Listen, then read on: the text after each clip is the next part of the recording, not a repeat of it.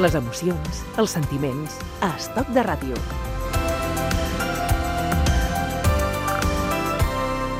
Avui recuperem els moments, les vivències, les anècdotes del periodista Carlos Núñez amb Sau, Ramoncín, Martica, Garth Brooks, John Secada i Leonard Cohen.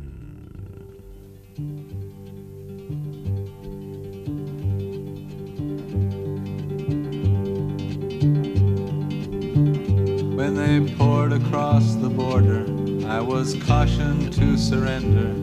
This I could not do.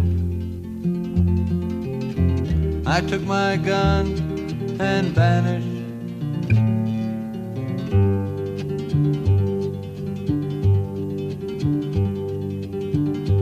I have changed my name so often. I've lost my wife and children, but I've many friends. And some of them are with me.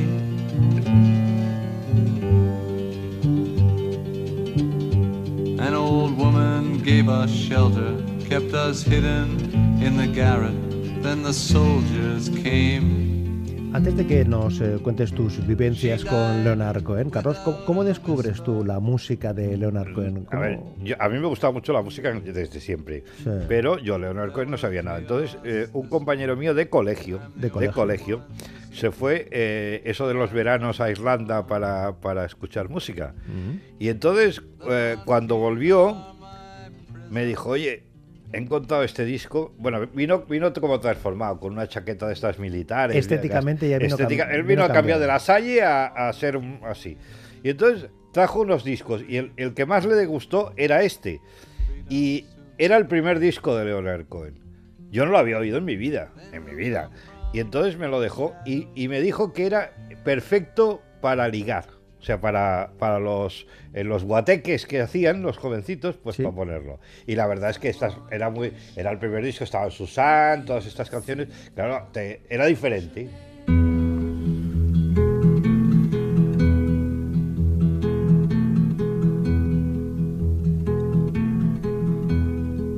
Suzanne takes you down to her place near the river. You can hear the boats go by. You can spend the night beside her. And you know that she's half crazy. But that's why you wanna be there. And she feeds you tea and oranges that come all the way from China. And just when you mean to tell her that you have no love to give her, then she gets you her wavelength. And she lets the river answer that you've always been her lover. And you want to travel with her, and you want to travel blind, and you know that she will trust you, for you've touched her perfect body with your mind.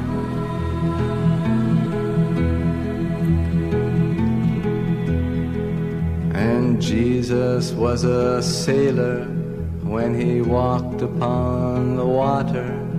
And he spent a long time watching Nos hemos acercado a dos de las piezas más, eh, más eh, destacadas de la historia del recordado Leonard Cohen, de Partisan y esta de, de, de Susan. A mí Aunque- me emocionan, ¿eh? Sí. Todavía hoy en día yo escucho alguna canción de...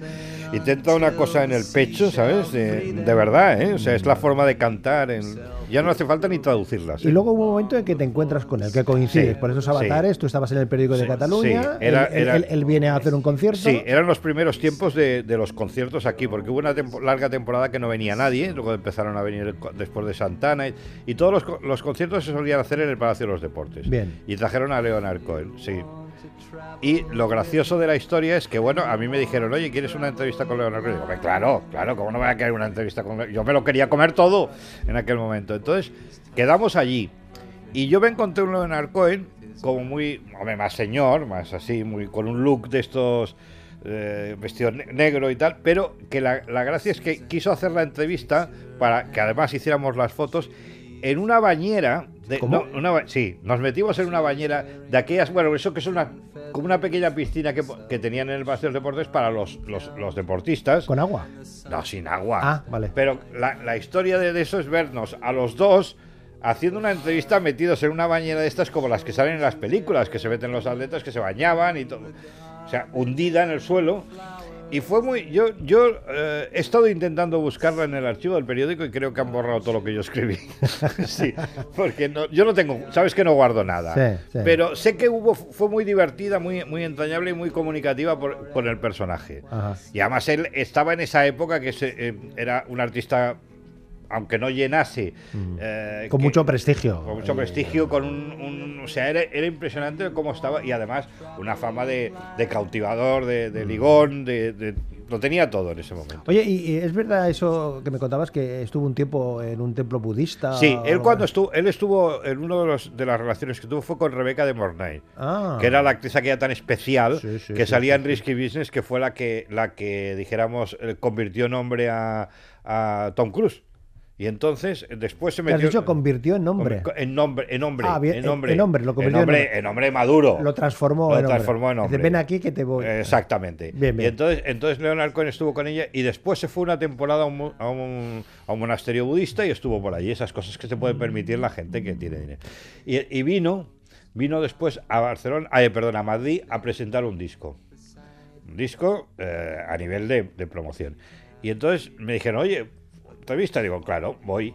Y además fue la comparación de, de la primera, que era más, más loco y ya tal. no era en una bañera. No, Aquí eso fue en una, en una sala mm, de allí del hotel, los dos, con, con la, con la gente de la compañía de discos, y que el, el- al realizar esta entrevista pasaron cosas que, claro, el, el Leonard Cohen, que era un poco loco, bueno, un poco desmadado del que yo había conocido, era un señor, señor, tal, y hablamos de... de Tú Rebeca. también seguro que serías más formal entonces, ¿no, Carlos? Sí, yo no, pero yo siempre he tenido la- el don de la transformación. Ya, Quiero ya. decir, yo me puedo vestir como un rockero y, y pasar por un ángel del infierno y ir a una, ir a una cosa de Armani. Entonces te sorprendió esa, Sí, esa, esa pero, pero, la, transformación de... pero la elegancia de, de él la tenía, la manera de hablar, el cómo aceptaba todo. Y luego se prestó, cosa curiosa que a veces no, no se prestan, a una sesión de fotos allí mismo, en las que el fotógrafo, que era Jorge Represa, que retrató a muchísimos de estos conmigo, empezó, a ver, tal, eh, agáchate. Entonces se ponía él como, como así, de- medio de, no de rodillas, pero agachado para una foto. Que esa foto fue portada de revista.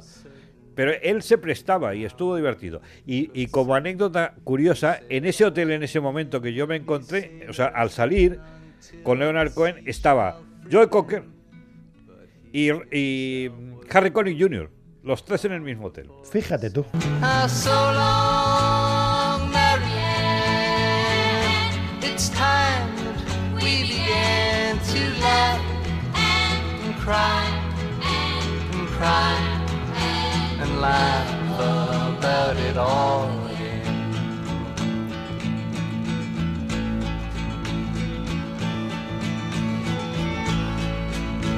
We began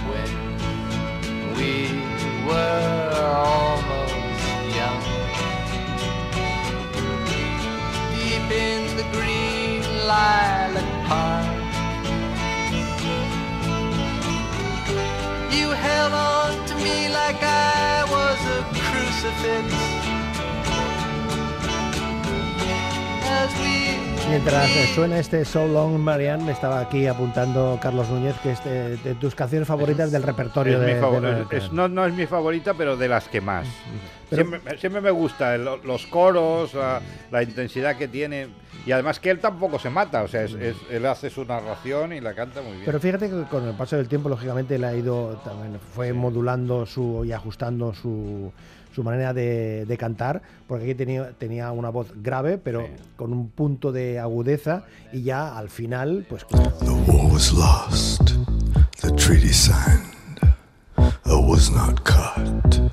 I crossed the line. el Nevermind. I was not caught, though many tried.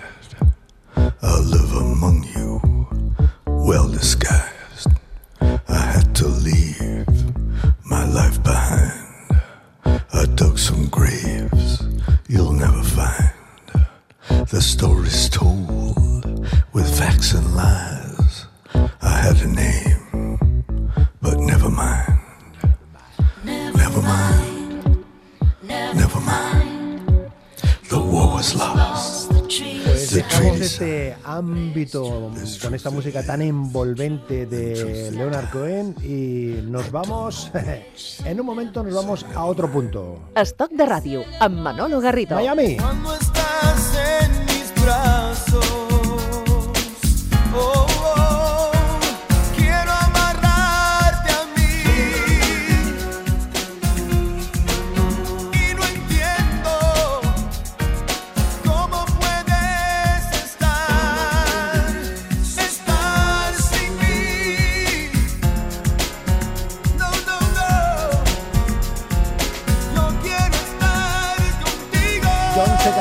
en castellano una pieza que había hecho en inglés.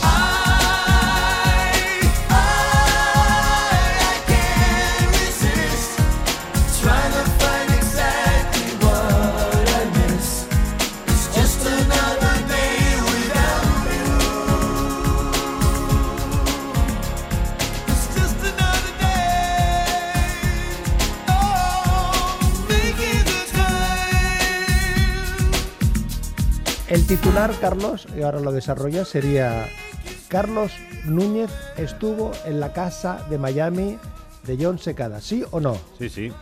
Otro día más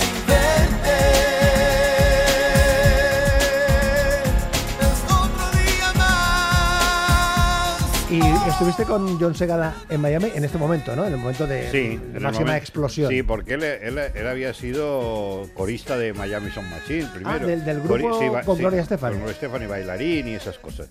Y entonces, la- bueno, le, sur- le surgió la oportunidad con el clan ese, entonces era un clan muy importante, todo lo que era Gloria Estefan, su marido, y lo lanzaron. Y, y la verdad es que les funcionó muy bien. Entonces hicieron una presentación en Miami, que hubo un momento que parecía mi casa. Yo iba- allí, volvía, bueno, ya me saludaba el alcalde y todo, y no es broma. Pero, pero bueno, montaron una cosa que a mí me hizo mucha gracia. No, a ver, yo no soy un, no me pongo eh, secada cuando llego a mi casa, pero hay cosas que me, llaman la atención. Y entonces fue que nos, llevaron a su casa para una especie de cena. Y la casa era una casa que estaba muy bien, ya la quisiera yo. No era una mansión, porque secada en aquel momento, dijéramos, estaba como empezando. No dejaba de ser un, señor que había sido asalariado. pero tenía una casita en la playa, en Miami Beach, que salías del salón a la arena, fantástica. Y lo, lo divertido fue que eh, interpretó las canciones él allí, Ah, en casa. sí, sí, con piano. O sea que os hizo un concierto un ahí, concierto casero, acústico ahí. pero como si estuviéramos en una reunión de amigos, ¿no? De- faltaba la hoguera porque no era el sitio, pero estuvo muy bien. La verdad es que me sorprendió, ¿no? Porque no son muchos los artistas Que se prestan a- se prestan a decir, oye, mira, te voy a demostrar que yo Claro. eh, valgo y que sé hacerlo y pom, se- te hacen allí las canciones. La verdad es que estuvo muy bien. La historia de John Secada, pero atentos a lo que le pasó a Carlos Núñez con Garth Brooks. And the white saddle's getting colder. Now I'm much too young to feel this damn old. All the cards are on the table,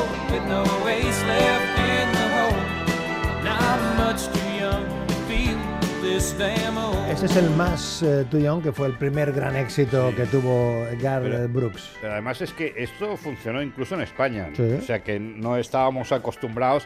Aquí había- siempre se decía que la música está de Country, country, sí. y, o Bluegrass, sea, sí, sí. y que, y que lo- algunos artistas no, no entraban aquí nunca. Lo que pasa es que aquí el nombre tenía su qué, ¿eh? O sea, Sí. porque aquí eh, decir Garth Brooks, aunque claro, ya habíamos aprendido a decir Tony Sweps, a partir de ahí Sí, ya, sí. y Bruce Springsteen, Sí, ya a partir costó, de ahí ¿eh? eh, costó, ¿eh? Y Schwarzenegger, Schwarzenegger también. Garth Brooks. Entonces, coincides con él, viene, viene aquí. No, no, no, él, ¿Dónde, él dónde iba, coincides? no, él iba a venir aquí. Bien. Entonces lo que se hacía mucho en aquella época era que eh, ibas a ver un concierto o a hacer una entrevista en otro país, a veces en. Europa o en este, ca- en este caso era en Nueva York. Ah, en Nueva York. Sí. O sea, Y, te, te fuiste a Nueva York a ver, a, un, a ver un concierto, y a, de entrevistar, sí. Bien. Entonces, bueno, hacía, hacía un par de conciertos en un sitio de estos, me parece que estaba por Queens, o sea, un barrio de estos que el estadio, bueno, el, el- el recinto es, es importante, pero por los, los alrededores no te, no, te, no te dejes caer de noche.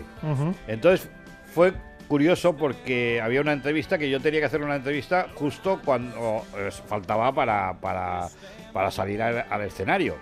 Entonces nos llevaron en limusina, muy bien, y le hice la, la entrevista, perfecto, con el señor, muy bien, pero que además me llamó la atención porque yo, yo estaba sufriendo, porque soy sufrido para estas cosas.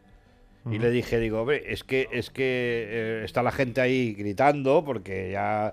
Y me dijo una cosa que me hizo gracia porque son estas frases que a veces dicen lo- los artistas o gente que, que a mí me marcan, ¿no? Y dijo, no, no te preocupes, dice, hasta que yo no salga no empieza. Claro, esto es básico, claro. Es que cuando, cuando haces, No, un, no, cuando pero, haces un programa pero de la- radio, pero- hasta que no llega el no, técnico, pero, no pero que, empieza. que fue una deferencia como diciendo, tú te, tú te estás entrevistando, le estás entrevistando a alguien, y él en ese momento valora más el tema de la entrevista que el salir. ¿Y qué tal? ¿Cómo fue la entrevista? La entrevista muy bien, pero el problema es que yo la grabé.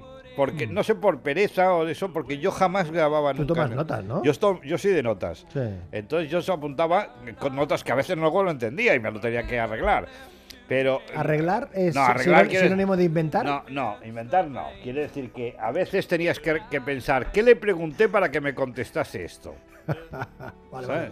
No, yo no me he inventado nunca nada. Vale. ¿Y cómo En- fue la entrevista? en la entrevista fue muy bien, pero resulta que cuando llego después del concierto, que además iba saltaba por el, por el, del público con unas cosas de esas, una liana. ¿Tú? No, él. Ah, el Gas Bruce, bien. Pues yo llego y resulta que la entrevista no se había grabado. ¿Qué dices? No. No se había grabado. ¿Pero qué pasa? ¿Que, que no tenías No, batería? no, ¿Que no, no, tenías que, que- pilas? que no debía apretar bien el botón ese del récord no porque no tenía práctica y no se, y no, no se grabó nada. Y entonces me tuve que pasar eh, todo el rato reconstruyendo reconstruyendo la entrevista reconstruyendo la entrevista con la otra persona que estaba allí de la compañía oye que le pregunté qué me dijo fue verdaderamente patético Vale. y entonces pero bueno al día siguiente volvimos otra vez al concierto a otro concierto de él que lo gracioso es que fuimos eh, ya no en limusina, sino fuimos en un taxi. Y era un taxi estos con un señor indio. Y Sí. entonces él no sabía llegar. Y nos pasábamos por todos los barrios parando en los sitios. Ajá. O él llaman- ah, llamando por, por, el, por el teléfono de esto al- a, lo- a compañeros. ah, porque no sabíamos llegar allí, pero sí llegamos al concierto. Llegáis a- desde el Sí, concierto. y ¿eh? la entrevista la reconstruí y quedó bien. Pero la- cuando dices reconstruir... Es, Es recordar. Es recordar. Bueno, pero es sinónimo de recordar, ¿no? No, porque a ver, los periodistas eh, siempre sabes, cambiamos a veces una pregunta de sitio en función de, la- de de las cosas, pero eso no es, no es. De Gat Brooks a Martica.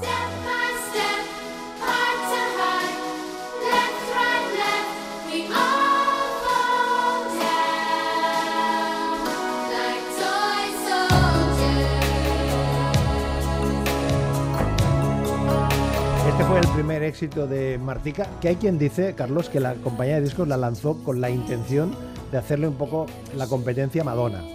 Era imposible. No, no, ya sé que era imposible, pero que la, la idea era... Sí, sí, sí, bueno, porque era- cuando Madonna fue un fenómeno. Claro, pero, claro. pero Madonna era, Madonna eh, era una especie de, entre comillas, una copia de Cindy Lauper. Sí, ¿Te acuerdas claro, de Cindy sí, Lauper? claro. De estética, la primera de estética, que un día te contaré la anécdota con, con Cindy Lauper. Y- Mar- Martica. sí, Martica vino y era, pues eso, la nueva joya. Espérate, espérate, porque resulta que Juan Sánchez me dice que ha encontrado una canción, la canción que le hizo, que le produjo nuestro amigo Prince. Y esto suena a Madonna que no veas. Ya verás los grititos ahora, ya verás.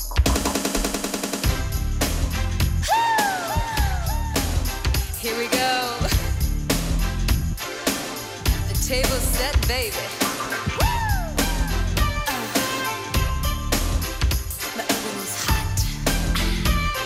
La historia de Martica's Chicken. Come on, get some in my chica's kitchen, baby. You bring the noise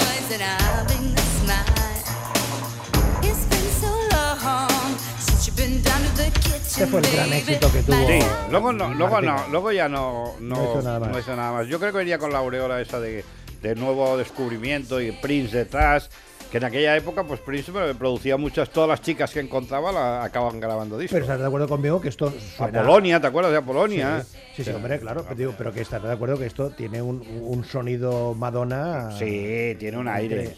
Pero Increíble. tiene esa, esa base de, también de Prince. ¿Y cómo te fue tu encuentro en Madrid con Di- divertido porque era una, una nueva, entonces cuando haces una artista nueva, las, yo recuerdo que las preguntas son muy de dónde viene, bueno, ¿Y, ma- la- y- y las fotos? ¿Qué las fotos fue genial, ¿Sí? porque la foto, a veces lo que te decía que el, que el fotógrafo o sea, eh, intenta que, que hacer una foto de, de- de impacto, ¿no? Y, y Martica se prestó con Jorge Represa, que ya te digo que, sí, publicó, publicó un libro y todo de los retratos estos que hacía. Entonces la, la- la enrolló, bueno, la enrollamos entre todos. Y acabó haciendo el pino y unas poses y todo realmente divertidas. Que eso es extraño, porque la gente no te suele... mm, Se, se pone un poquito de pose, dos minutos y se acabó. No, no, nos divertimos muchísimo. Fue como una sesión de fotos como, como las que piensas que hacen las revistas de, internacionales de, de- de Estados Unidos o de Inglaterra. O sea, que tienes un grato recuerdo. Sí, muy grave. y Además, además era bastante guapa. Mm. Hablamos de Prince, lógicamente. Bueno, ella nunca te dicen. Ninguna de las chicas que han estado con Prince te decían eh, nada en concreto, pero bueno, todas se suponía que habían estado. Hombre, Ramoncín.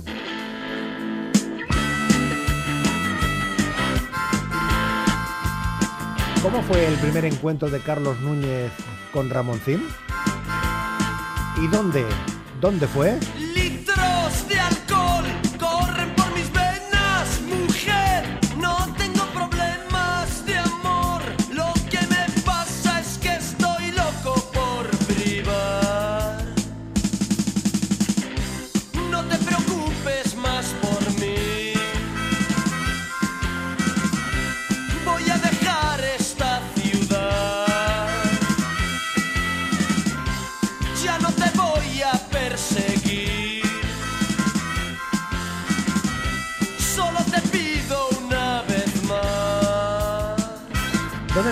Un ascensor. ¿En un ascensor?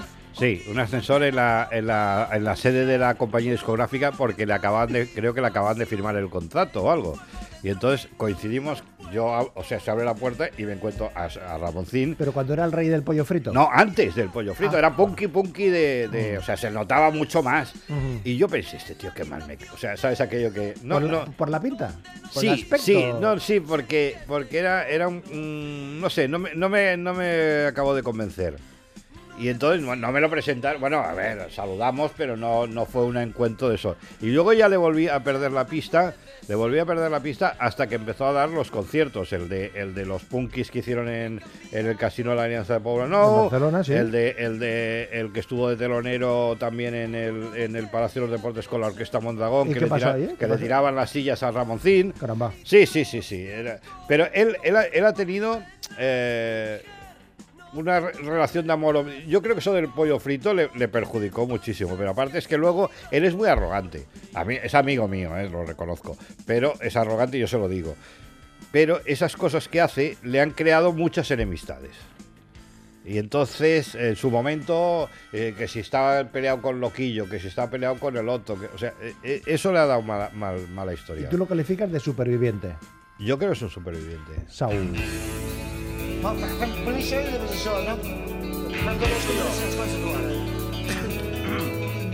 Resulta que eh, cuando aparece Sao a ti los consideras un poco blandu- Blandos. A mí eran muy blandos. Muy, blandos. Muy blandos. muy blandos. ¿Y qué pasó en Londres? En Londres, que yo estaba en Londres para otra historia, me llamaron y me dijeron, oye, que estás en Londres, que hemos llamado y tal, que estamos aquí haciendo una grabación. eh, ¿Quieres que nos veamos? Digo, El- bueno. O sea, el Carlos Sabater y el Pep Sala. se- No, pero, pero solo estaba el, el Pep Sala. El Pep Sala, bien. Sí, Carlos Sabater estaría grabando. Sí. Entonces que me digo, mira, mira, yo voy a cenar esta noche en un restaurante que iba siempre mexicano, en, eh, ahí en Covent Garden. Digo, si queréis venir, tal. Y vinieron, vino el Pep Sala y, su- y un, un chico que hacía de su representante. Y entonces, bueno, hubo una. Para, para preguntarme por qué no me gustaba Sao, por qué no les hacía caso, y hablamos, y bueno, yo expliqué. Y al final- y con el Pep Sala me acabó de gustar. Y luego, cuando empezaron a hacer un poco más rockerillos, Sí. me gustaron. Y hubo muy buen rollo. Lo que pasa es que con los otros de. Con Sopa lo- de cabra Sopa y- de cabra, yo no, nunca. Yo dije una vez que eh, quise hacer un reportaje que eran cuatro grupos, cuatro grupos catalanes entrando por la diagonal como era la conquista de provincias, de- para, para entendernos, y los de, los, de, los de Sopa de Cabra dijeron que ellos tenían demasiada categoría para eh, posar con los demás. Y dije, pues yo nunca más, y nunca volvía, nunca más volví a hablar de, de Sopa de Cabra. ¿Y eso de Pep Sala que te invitó a... A curry? Pep Sala me decía siempre, oye, que tenemos que hacer un curry, porque él sabes que había sido, había trabajado en Londres, que es donde aprendí inglés, los contactos, y entonces fuimos, o sea, siempre me decía lo del curry, pero la última vez que quedamos fue cuando se murió su compañero, y entonces se quedó. Y de vez en cuando, cuando me lo encuentro en alguna cosa que me llama de o conciertos y tal, siempre le digo, bueno, ¿y mi curry qué? ¿Y mi curry qué?